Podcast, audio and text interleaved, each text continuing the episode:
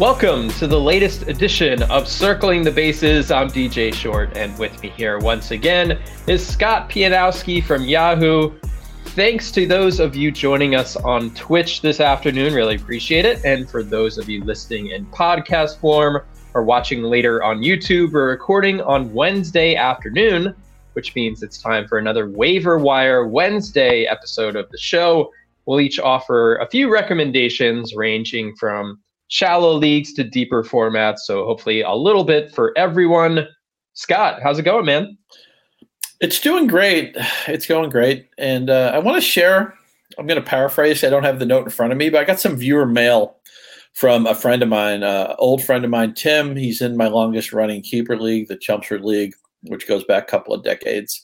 And he said, Hey, bud, what's going on? He said, Hey, I am paraphrasing. Notes not in front of me, but he said, "Hey, I, I, like the new podcast with you and DJ. I listen to all the shows. You go, just one critique and take it for whatever it's worth. You guys are so nice to each other, and you're so deferential. You know, one person will say one thing, and the other guy will say, "Oh yeah, that's right. I agree. I agree. I agree."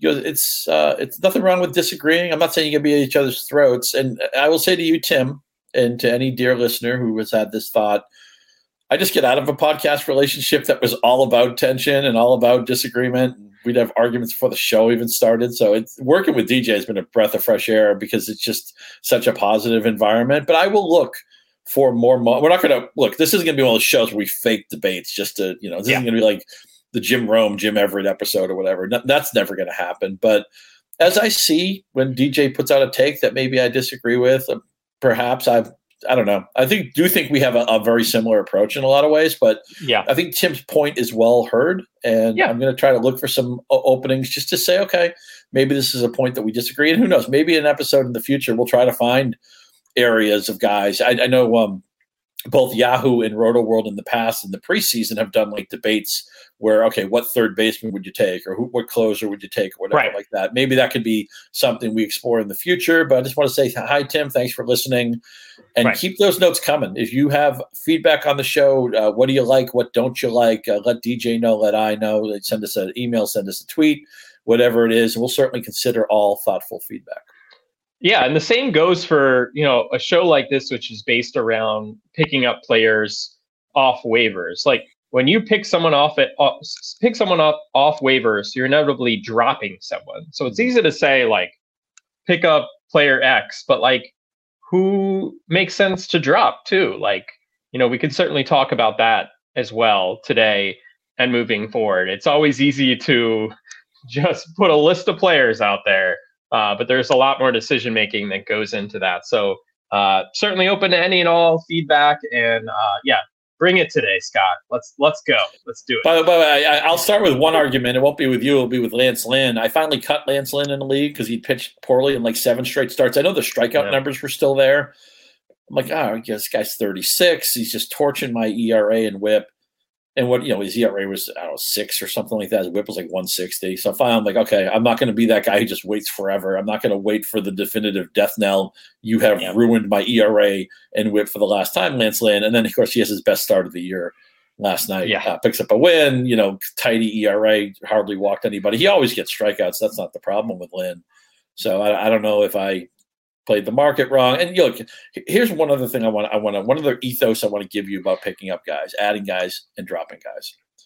If you never drop a player that you regret, you are playing far too conservatively. This is like the poker player, sure. right? You're, you're, supposed to get caught bluffing sometimes. If you're not getting ever getting caught bluffing at the poker table, you're playing. If I know my friend Tim, poker player, he'll understand this. You're playing far too conservatively, and I'll, I'll make it a really tidy fortune cookie piece of advice here. Being afraid to make a mistake is the mistake. I like it. That's good. That's good. And you know, we're not perfect either. Like I had Cal Raleigh on the bench when he hit two home runs the other mm-hmm. night, both sides of the plate at Fenway Park, first catcher ever to do that. And I, I probably wasn't alone because he hasn't been great recently leading into that game. But these, you know, these things happen. Um, yeah, I can convince one of my, my co-managers to draw to uh, bench Isaac Paredes this week we, we actually had a huge Tuesday night, but Paredes hit two home runs and that obviously would have added to it. And you know, Tampa Bay can be frustrating because a lot of times they're just one of those teams, different lineup every day. Yeah, and yeah. with a guy that's a weekly league, I was just afraid we'd play Paredes, he might get ten at bats or something like that. Now sure. it turns out with the two banked home runs, he could do nothing the rest of the week, and he'd still be the right call. So, co-manager Scott, if you're listening, uh, you know. Mea culpa. I hope I gave you good advice. I did get Nick Senzel into our lineup, and he had a good game at, at uh, yeah. Colorado. I still think Nick, Nick Senzel is an interesting guy. Um, but you're going to get some stuff wrong. And again, I'm, I'm not going to play scared. Yeah, one of our readers here says, or one of our viewers here says, drop Paredes yesterday for Luis Ortiz. Mm. These things happen, you know. uh, that's that's fantasy baseball for you. Just like regular baseball, it will humble you very very quick. Uh, so today, as part of our waiver wire Wednesday show, we've been doing our pitch clock. It's now 40 seconds. We've we've hmm. taken feedback from uh, our listeners, as we're always open to. So it's now 40 seconds. Uh, Scott is on the clock today and has a chance to make his case for one of the latest call ups, top prospect Matt McLain with the Reds. I want to hear your case for mixed leagues uh, to pick up Matt McLain. Yeah, you gave me probably the easiest call of the group. I can hear my dogs barking in the background. Those are Matt McLain endorsements. First round, first round pick. I know he didn't have a great 2022 in the minors, but look at this year: 348, 474, 710, triple slash, triple A, 12 homers, 10 steals, and the Reds, desperate for a shortstop, are batting him second in the lineup. So he's pro- I get it. A lot of people are listening. You say, yeah, of course, Matt McLain. I picked him up 48 hours ago. I picked him up on the weekend. I get it, but still under 50% rostered in Yahoo. He should be owned everywhere. Kick the tires, see where it goes. Look, Elly De La Cruz at some point will probably be up for the Reds too. We're going to figure out who man shortstop. But when you see what McLain did at AAA, that, that's an auto pickup. I, I would drop a player I liked to take a chance on Matt McLain. Yeah, I love the pop and the speed. You love the ballpark. Yes, Elly De La Cruz will probably be up at some point this year. Christian Encarnacion Strand as well. With I think he hit another home run today. It feels like every day he's hitting a home run. A lot of talent in this Reds infield. We've been over this uh, over the past few weeks that they just have this this burgeoning infield core coming up. Spencer Steer's there too, who you know has shown some potential at times. This is actually a perfect lead in uh, to a reminder to watch Sunday morning uh, MLB leadoff on Peacock. Watch live games all season long on Peacock. And this week, we have the Yankees taking on the upset-minded Reds in Cincinnati. Catch the action live this Sunday at 11:30 a.m. Eastern Time. You can watch Matt McLain. You can watch Aaron Judge watch the dugout. Uh, and uh, see if he launches another home run. I'm just kidding, of course. And you, going to, of course, watch Jonathan India's hair flop around as, as he hopefully trots around the bases. He's having a nice season for the he Reds. Is. I, I still yeah. think the Reds, for a team that isn't going anywhere, you Alexis Diaz has been a hit as their closer. Mm-hmm. He's been one of the right answers in the bullpen. India's had a nice bounce back season. I'm, I'm just going to die on the Senzel Hill. Um, if, if, it happens, it happens. I'm a fan. If it doesn't, it doesn't. I think Tyler Stephenson at the end of the year will still be a top seven, eight, ten catch or something like that. Yeah. So uh, the Reds are an interesting team, and the, the, Yankees always are worth the price of admission. And, and, man, Judge has come off the the IL. He's slugging home runs. He's got a oh, little yeah. bit of attitude. I, I, wanted to play him in Tout Wars DFS yesterday, thinking, okay, he's mad. But of course, Aaron Judge is just a good bet to hit a home run on any night. I ultimately didn't play him, and he did hit another home run on yeah. Tuesday night. But maybe he's ready for a binge. Let me let me ask you one other thing before we get into the pickups. So Nolan Arenado homered in all three games of the Red Sox series at Fenway. Yes. And then he's homered since then on Monday and Tuesday. It's five homers in five games. You get all sorts of opinions on the hot hand. Some people have, there's been eggheads who have disproven it. There's been eggheads who have said, no, it actually exists. Yeah. It, the problem sometimes is in the definitions. Where does it really start? Where does it end? Where does, I, I, did play Arenado in, in DFS. He hit a home run, whatever. It's, it's a sample of one here. Where does DJ Short uh, rule when it comes to like hot hand. You know, this guy's homered the last few days. This guy's you know done something well. It's still a short sample. How do we apply that, if at all? I mean, I believe in it. Uh, I think it's just hard to quantify it. Mm-hmm. But how can you not like if you've homered in two or three straight games? Like, how is there not a psychological benefit to that?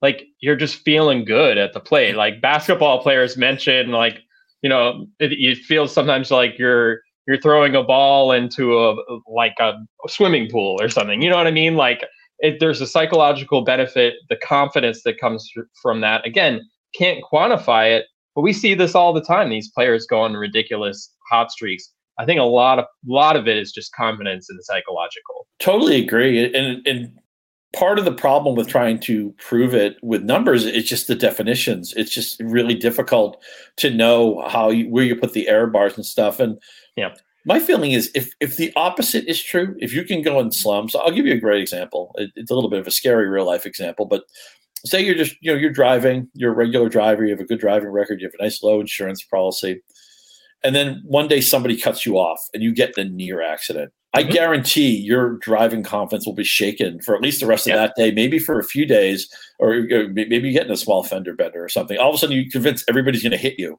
and you're right. really, really nervous. And what was once a routine experiment is something you would do and not even think about it. It has you kind of in a tension-filled moment. It has you on edge, right. and Right. Yeah, I think I think being confident is. Yeah, I, I used to work with a, a copy editor at a newspaper. I'm not going to mention his name. This guy was a wonderful copy editor, but he couldn't work on deadline. He couldn't work at night and say, "Oh, there's a big NBA trade. We got to change the whole section. It would drive him crazy." So they put him on non-deadline layouts. He'd like lay out the Sunday paper or lay out special right. editions where it's like, okay, just get this done Tuesday. There's no pressure. There's going to be no late NBA trade that that ruins your mojo.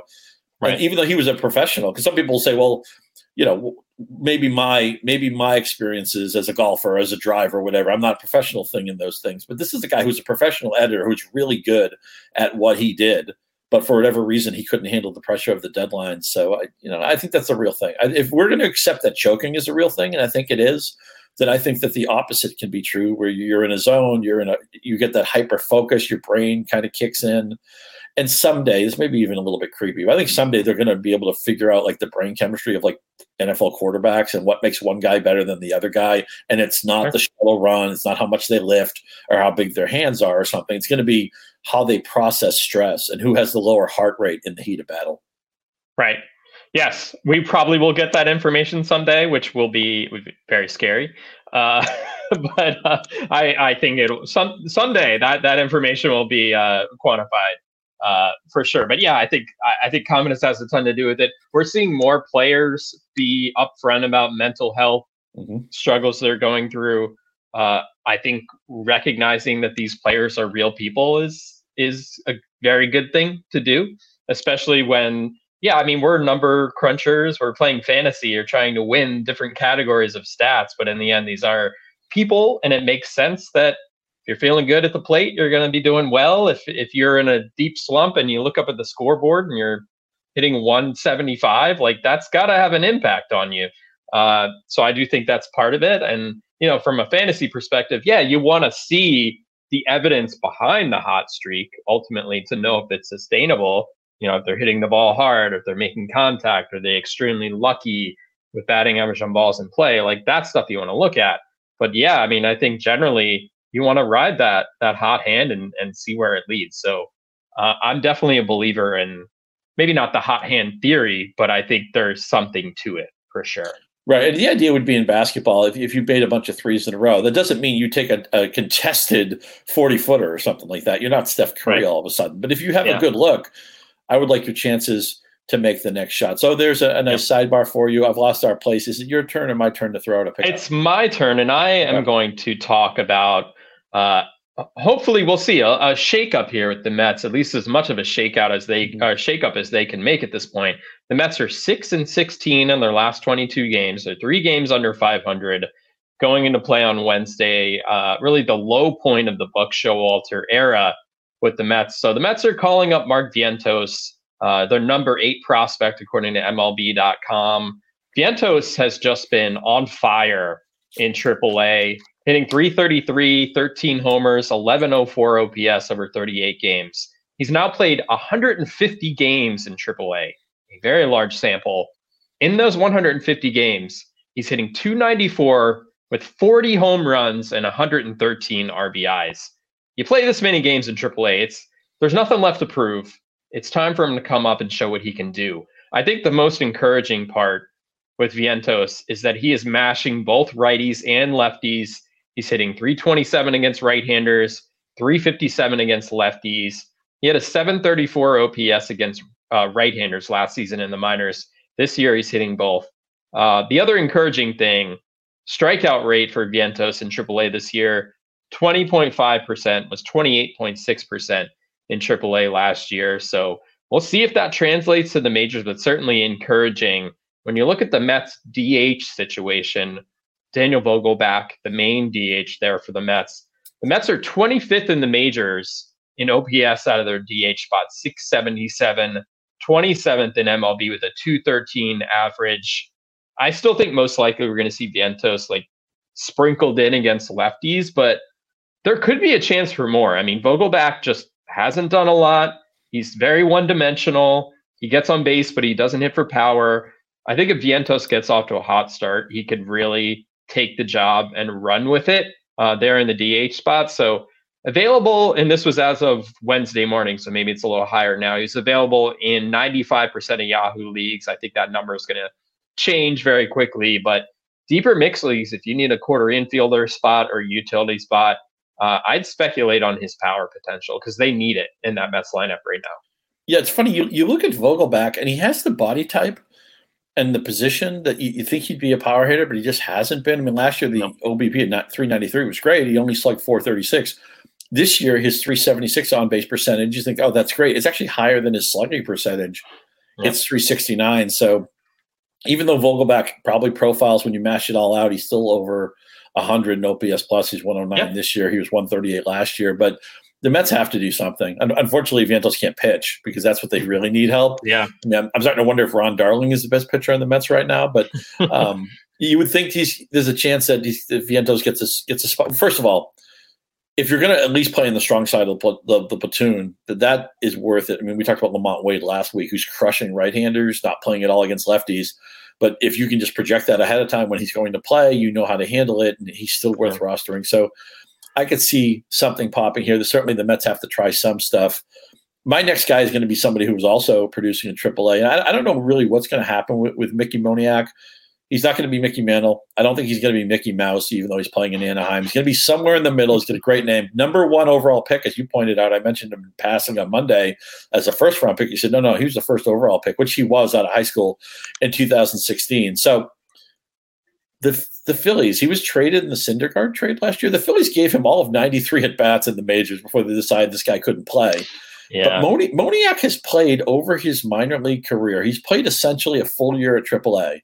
30 home runs, 497 slugging, and 12 steals. So, okay, great. If you're in a AAA fantasy league, pick him up.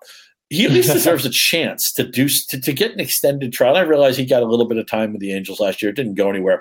This year, he's only played three games, but he had two homer game, or, or he's got two homers already, two stolen base, a homer, two steal game to start. He hit a homer on Tuesday. There's one game he didn't play the Angels, we know how top heavy they are. It, it's Trout. It's a, the golf course building Mike Trout. It's Shohei Ohtani. They just had lost Rendon, who's on the IL right now. Moniak's still a young kid. He's still, still in his mid 20s. I picked him up. He's only 4% rostered in Yahoo. This is one of those. I picked him up in some leagues. I'm not starting him everywhere. I just think he's got power speed potential, a past pedigree, a latent pedigree we can look at maybe this is going to go somewhere. And, you know, in, in a week's time, 10 days' time, if it hasn't, I'll just drop them for somebody else. So 2016 draft, Mickey Moniak was the number one overall pick. Nick Senzel was number 2 mm-hmm. Not really a lot out of that draft, uh, to be honest. I am bankrolling the I am bankrolling the 2016 draft. if Moniak and Senzel pop, man, I'm going to be waving hundred dollar bills on this show. Riley Pint was just recently called up. He was the number four overall pick, but this is not so far to this point, Alex Kirilloff was picked number 15 by the Twins, but really not a lot here. Gavin Lux was late in the first round, uh, but a name that you know I'm I'm gonna Kyle Lewis is there, like Josh Josh Lowe. He's he's making some noise right now, but just really not not a ton there. Ooh, kind of an ugly class right there, which uh, I guess makes sense with the way things have turned out for Moniak to this point. But uh, you know, we'll, see what happens. Let's point out, by the way, just to mention how how weak this class has been the uh, the top war gatherer uh, among everybody is Will Smith, who was the 32nd pick, and he, he looks great. He's basically an all star mm-hmm. right now. And then it goes down to Cal Quantrill, who's been solid. He's like quasi ownable in mixed leagues, even if he doesn't strike anybody out. And then it goes down to Gavin Lux, who, who I I think Gavin Lux is just being a guy who's constantly hurt. Yep. Uh, it hasn't been Ian Anderson's kind of flamed out with the Braves. Eric Lauer, you know, a four or five starter for the Brewers, but he's hard to trust. One other name on this list, I'm going to mention him just because he's. We talk about the players you look at constantly and you don't pick up for whatever reason. I have, I don't have him on my list. You don't have him on your list. I look at Dane Dunning like twice mm-hmm. a day and decide not to pick him up. Oh, he's yep. not going to stick in the rotation. He's not striking anybody out. And, and by, by, the way, you don't want a guy who's not striking anybody out. I'll mention somebody who doesn't even have Dane Dunning stats, but I'm going to recommend him later in this segment. But uh, Dane Dunning has made uh, what 11 appearances this year, three starts. He's got an ERA below one, um, seven walks, 23 strikeouts. I, I don't know what's going to happen when everybody's healthy there. Can I talk you into Dane Dunning?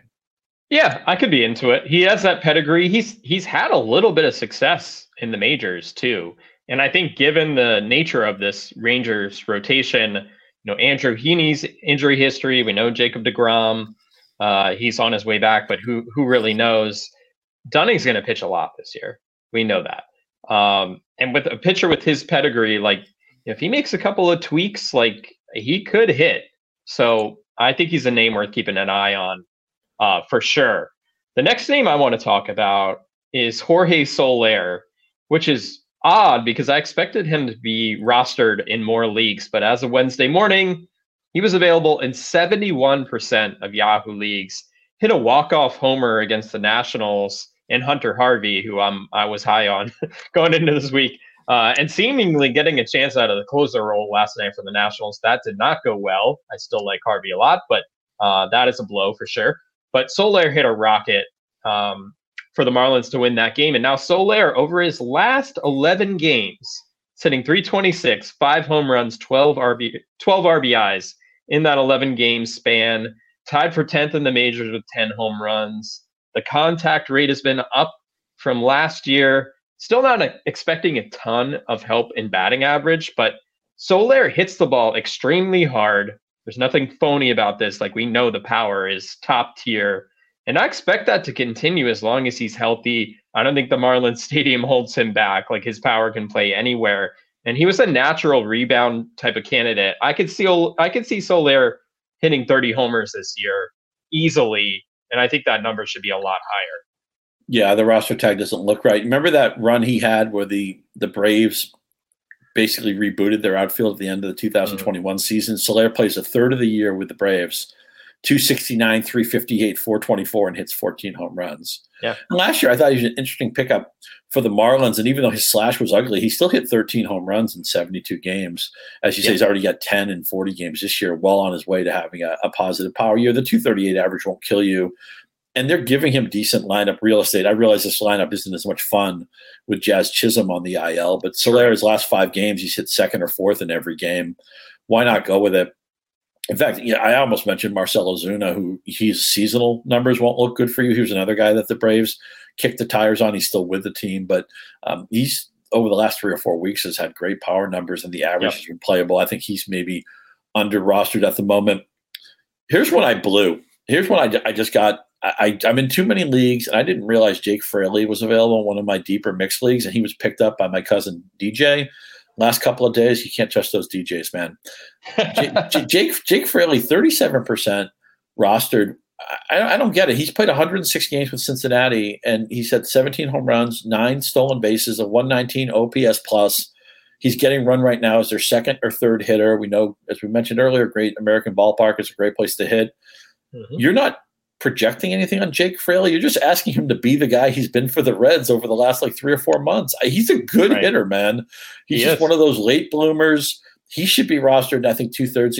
Shallow leagues, maybe you don't roster him, but he should be 60, 65, 70%. And again, I blew it. I, I couldn't believe how how he got picked up in a league of mine when I, I was desperate. And maybe outfield, I, I don't know if I had a fifth there, but still, I just didn't realize he was available in that league. It just shows the importance of doing your diligence because a lot of times it's it's frustrating when you look for a player and you know he's probably gone. I mentioned McLain earlier. I'm sure a lot of you will go through all your leagues up, taken, taken, taken. That's no fun. But uh, I Jake Fraley slipped through the cracks. Don't let him slip through the cracks of your leagues because he's still 63 percent unrostered in Yahoo.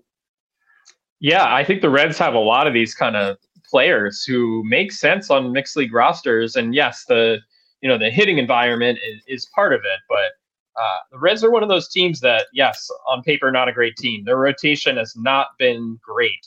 I believe their their starters ERA is north of six, uh, 29th in, in the majors. Uh, Hunter Greene's been up and down. Nick Lodolo is hurt, going to be out for a while. Graham Ashcraft has been really the one who's stood out this year. So not much help there. Fantasy Diaz has been great in the closer role, but not much help pitching wise with the Reds, and that is holding them back. But the the hitters, they're going to keep on coming, as as I just uh, mentioned. So uh, I'm going to mention another pitcher here, and I believe he was on the Reds at one point. Alex Wood, available in 91% of Yahoo leagues going into Wednesday.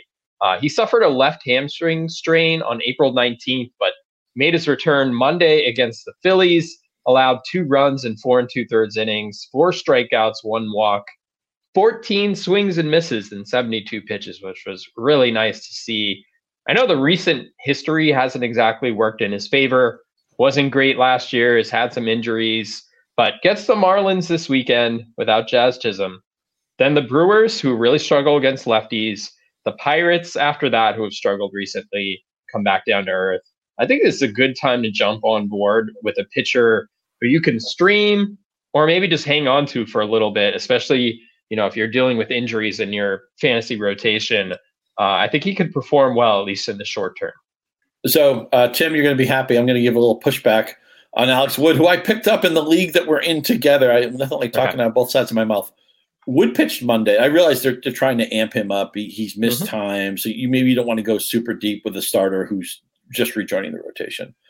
Yep. But I think he's only faced two or three batters this year, in the third time through the order. So I am petrified Alex Wood was pulled Monday with a lead, needing one more out and multiple run lead. All he needed to do was get one more out. And I think it might have been Trea Turner who they pulled him for. They didn't want Turner to come up. Nobody yep. on base. I, I would have thought, hey, just wait until somebody gets on base. I'm not saying you have to manage as a slave to the win rule, but you couldn't let him face one more hitter. I right. wonder if the Giants are so in bed with analytics that they're like, "Oh, Alex Wood, you're you're an 18 pit, you're 18 batter guy," and as far as that's think about it, right? You if you are perfect for five innings, that's 15 batters. I'm just worried it may be hard for him to get wins. I like him as a pitcher. I've always thought he had that herky jerky wind up and delivery that I think can be hard for batters to pick up. I the Giants are an interesting team defensively. It's usually a pitcher favoring Park, although there's been years it didn't play to that profile. I like Alex Wood for quality innings. I'm just a little bit nervous. I think the Giants are going to have such a quick hook on this guy. Yeah, so he he threw 46 pitches in his only rehab start. I think the pitch count is is a valid concern. Uh, I think maybe he's still getting ramped up, but I do think, given the way the Giants think, it's a possibility. It's something to keep an eye on. But also, he wouldn't have been ready to throw 90 pitches anyways. Sure. So we'll I see just, what the pitch just, count just, is. let him time. finish the fifth. Let him finish the fifth inning. Yeah. Let him at least get yeah. in a jam. Let him. One yeah. guy gets on fine. You're ahead by like four runs. Right. Also, another thing about Alex Wood is there's been such a high level of injuries, and I don't know. We'll, we'll find out if some people speculate maybe the new rules are leading to the injuries. The pitchers aren't mm. pitching in their normal flow. I don't know. Look, I'm not a doctor. I'm not a major league pitcher either. So I'm not even a pitching coach. I'm just somebody who watches a lot of games from my office TVs. But I'm curious if anything comes to that. But what it, what's happened is that we need to be proactive picking up guys, and even if you you can talk down your pickup, because I can talk down the Alex Wood pickup. I still made it this weekend. I still started him this week for that two start week, and I'm sure people are going to be able to talk down Dean Kremer who's my next pickup. And here's what I'm looking for. Okay, this is a guy who had a mid threes ERA last year for Baltimore. He's not a strikeout guy. ERA, you strike out what six point three per nine or something like that, which is that that's so low for any modern era, but especially in this day and age. But over his last six starts, he's got five wins. Yeah, wins come and go. But ERA 3.34, he's striking out four batters for every batter he walks. That's a good thing. And when we're chasing wins, a lot of people say it's a fool's errand. But you know what? When I'm going to chase wins, I'm going to do it with a good team. I think Baltimore might be the second best team in the American League, not the American League East, the American League. They're better than anybody yeah. in the Central. And I look out west, right? I mean, it's hard to know if Texas has any staying power. The Astros have had almost everything go wrong. Talk about yeah. players to drop. Are you worried about Jose Abreu? Because I sure am. Oh, yeah. I'm looking yeah. for a pitcher on a good team. Dean Kremer's a pitcher on a good team. You have to massage his strikeouts. There may be some teams I wouldn't start him against, but can he have an ERA in the three somewhere and have some win equity going forward? And I, I realize I'm making the bar really low here, but I think he should be rostered medium and deep mixers, and I added him in a couple leagues this week. Baltimore's a team I want to invest in. What about Alek Manoah? Do you, what do you do with him right now? I mean, I know you're not starting him, but like, where's the line there? You know, I almost feel like with guys like that, you just have to bench them, and then this is what I wish I'd done with Lance Lynn. You bench him, you wait for a good start or two, and then you try to trade him. I don't trust Alek Manoah long term. And also, Joe Sheehan was talking about this in his newsletter. We all thought Toronto's park was going to play hitter friendly. It hasn't so far. And Joe said, well, you know, that's going to turn eventually. I think he gave out a recommendation that the Yankees and Jays would score a lot of runs on Monday, which they did. Thank you, Aaron Judge. Hmm.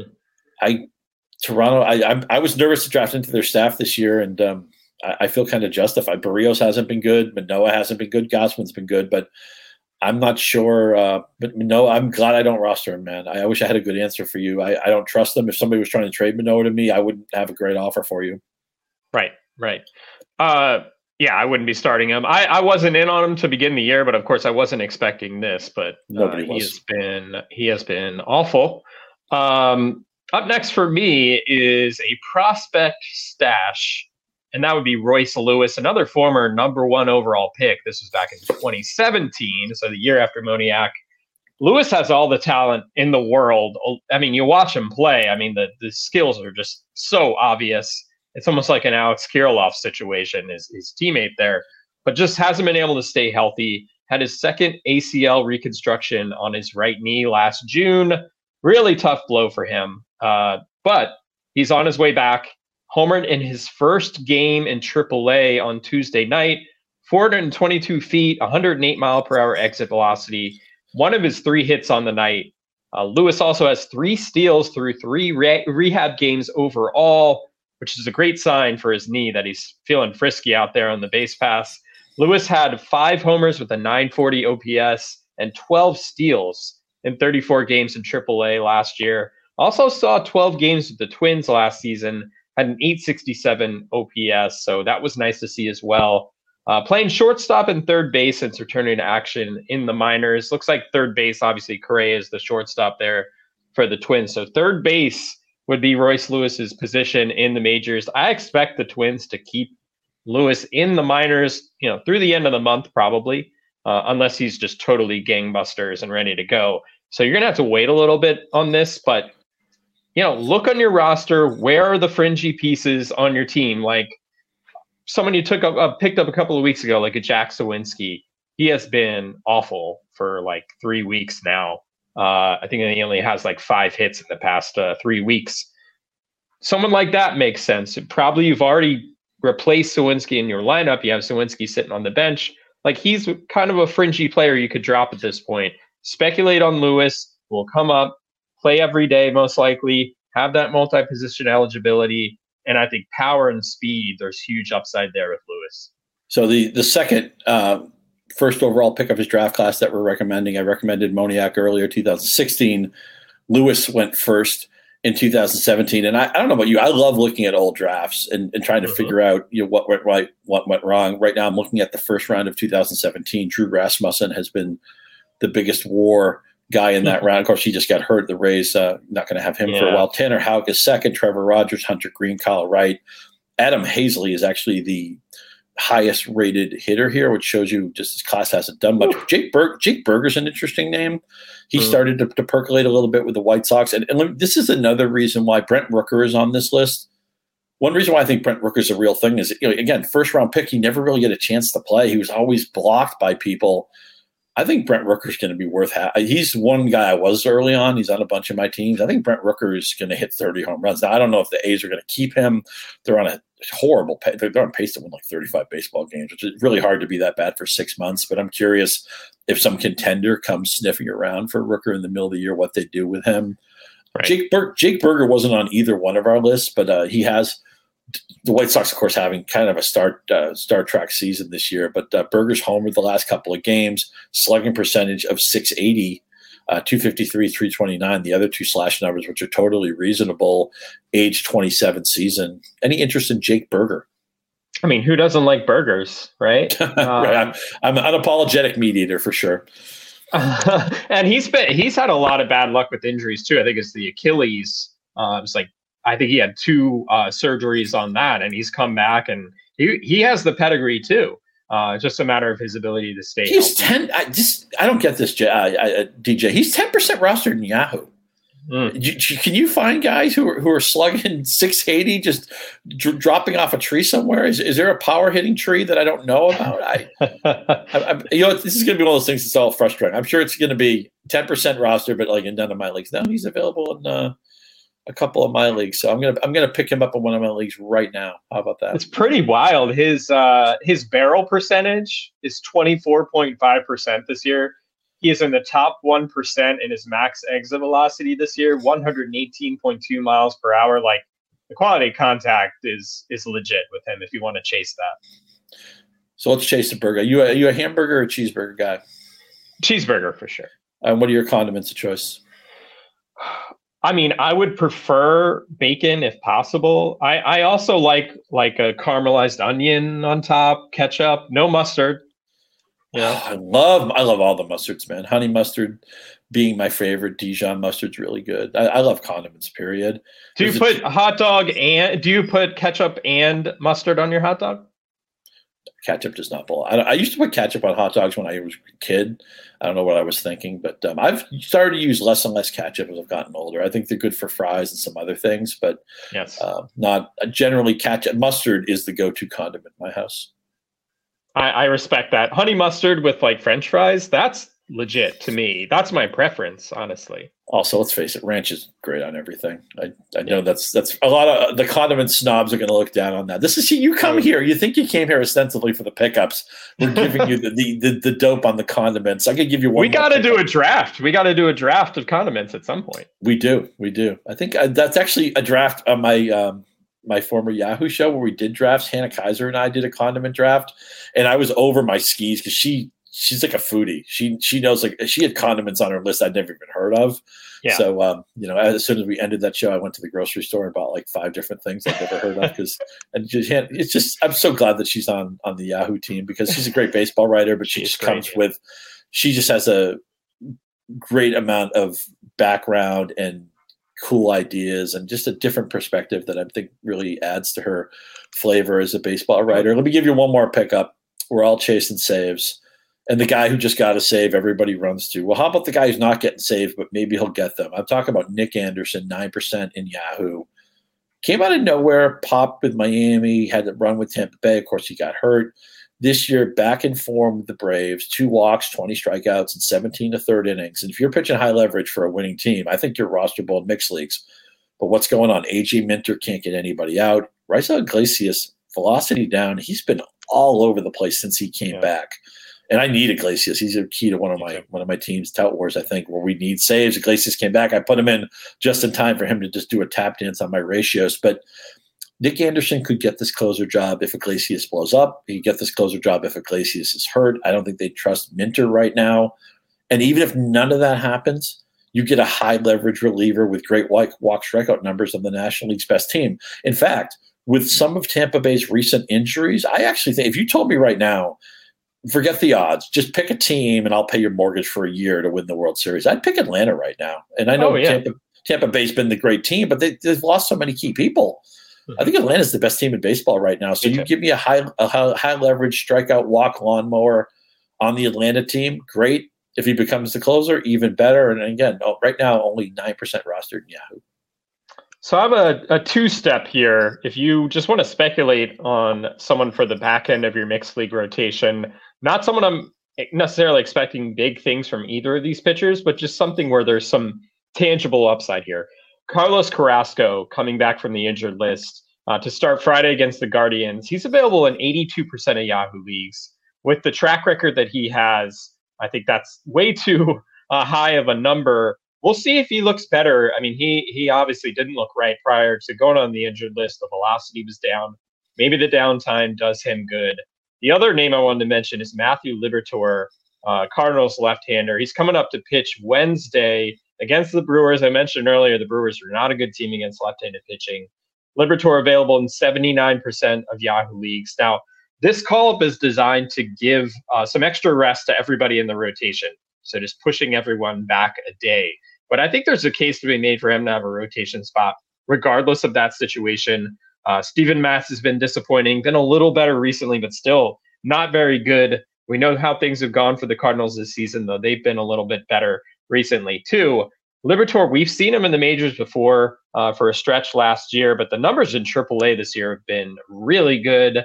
3.13 ERA through eight starts, 56 strikeouts in 46 innings, and has the uptick in velocity to back it up, making him a lot more intriguing. He's someone who we've talked about as being a top prospect type of pitcher before, but if this velocity can stick, uh, I think he could be a mixed league type of pitcher. So keep an eye on him too.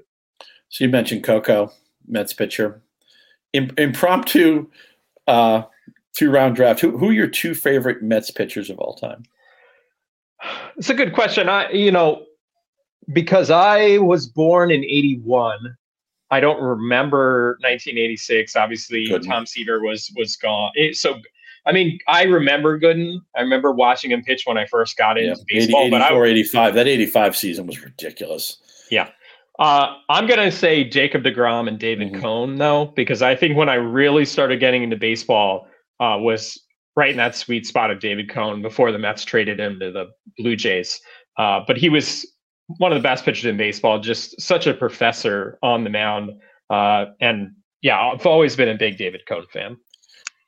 Uh, you're ruining our, our aim to have disagreement. I, I knew we were both going to say DeGrom, but David Cone was, I, I was hoping you wouldn't say David Cone. Just that that Laredo pitch that he would throw, he would throw from all these different arm angles. Sometimes he would kind of hold, he, he'd go into his rotation and he'd kind of hold it for a second. And it's almost yep. like a guard, like modulating his speed, dribbling the ball.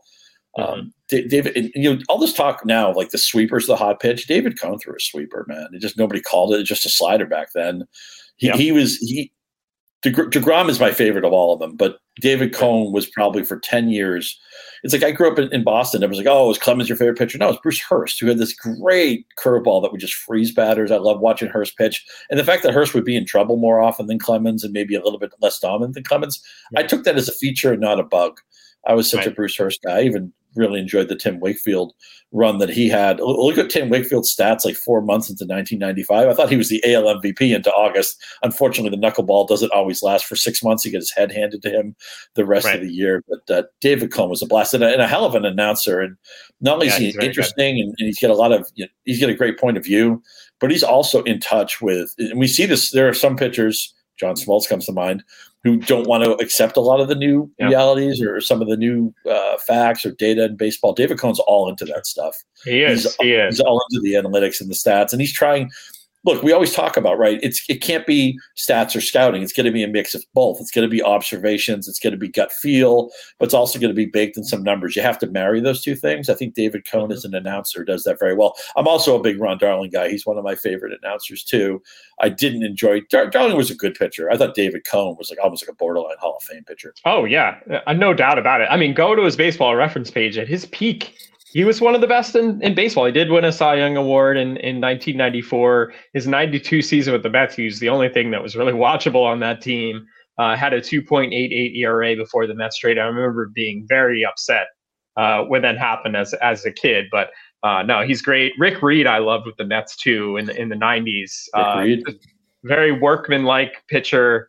Uh, always, always like it kind of like the poor man's Greg Maddux uh, for a time when they was always around the plate. Yeah, he, would always have those games with one walk, six or seven strikeouts. You know, he was easy to watch, right? Because if you ever got behind 1-0, the next pitch was a strike, but he could throw it over a corner. He didn't have to just groove it down the plate.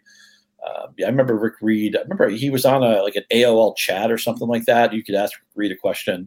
So I oh, asked really? him. I, I, popped in. I asked him a question. I said, "Do you have a nickname?" He said, "Uh, they call me Reader." Oh, okay, Reed, Reader. But he was a very uh, underrated pitcher and one of my fantasy pickups in the mid to late '90s. Before I nice. gave him to anybody else, I shared them all to my kept them all to myself back then. But uh, Rick Reed had a nice run for the Mets yep. in that era. For sure, for sure. So good stuff. Uh, we'll, we'll save our condiment draft for next time. And remember to subscribe to Circling the Bases wherever you get your podcasts. And if you're listening on Apple Podcasts, be sure to rate and review if you like what you're hearing. Also, follow us on Twitter. Scott is at Scott underscore Pianowski on Twitter. I'm at DJ Short. Take care, everyone.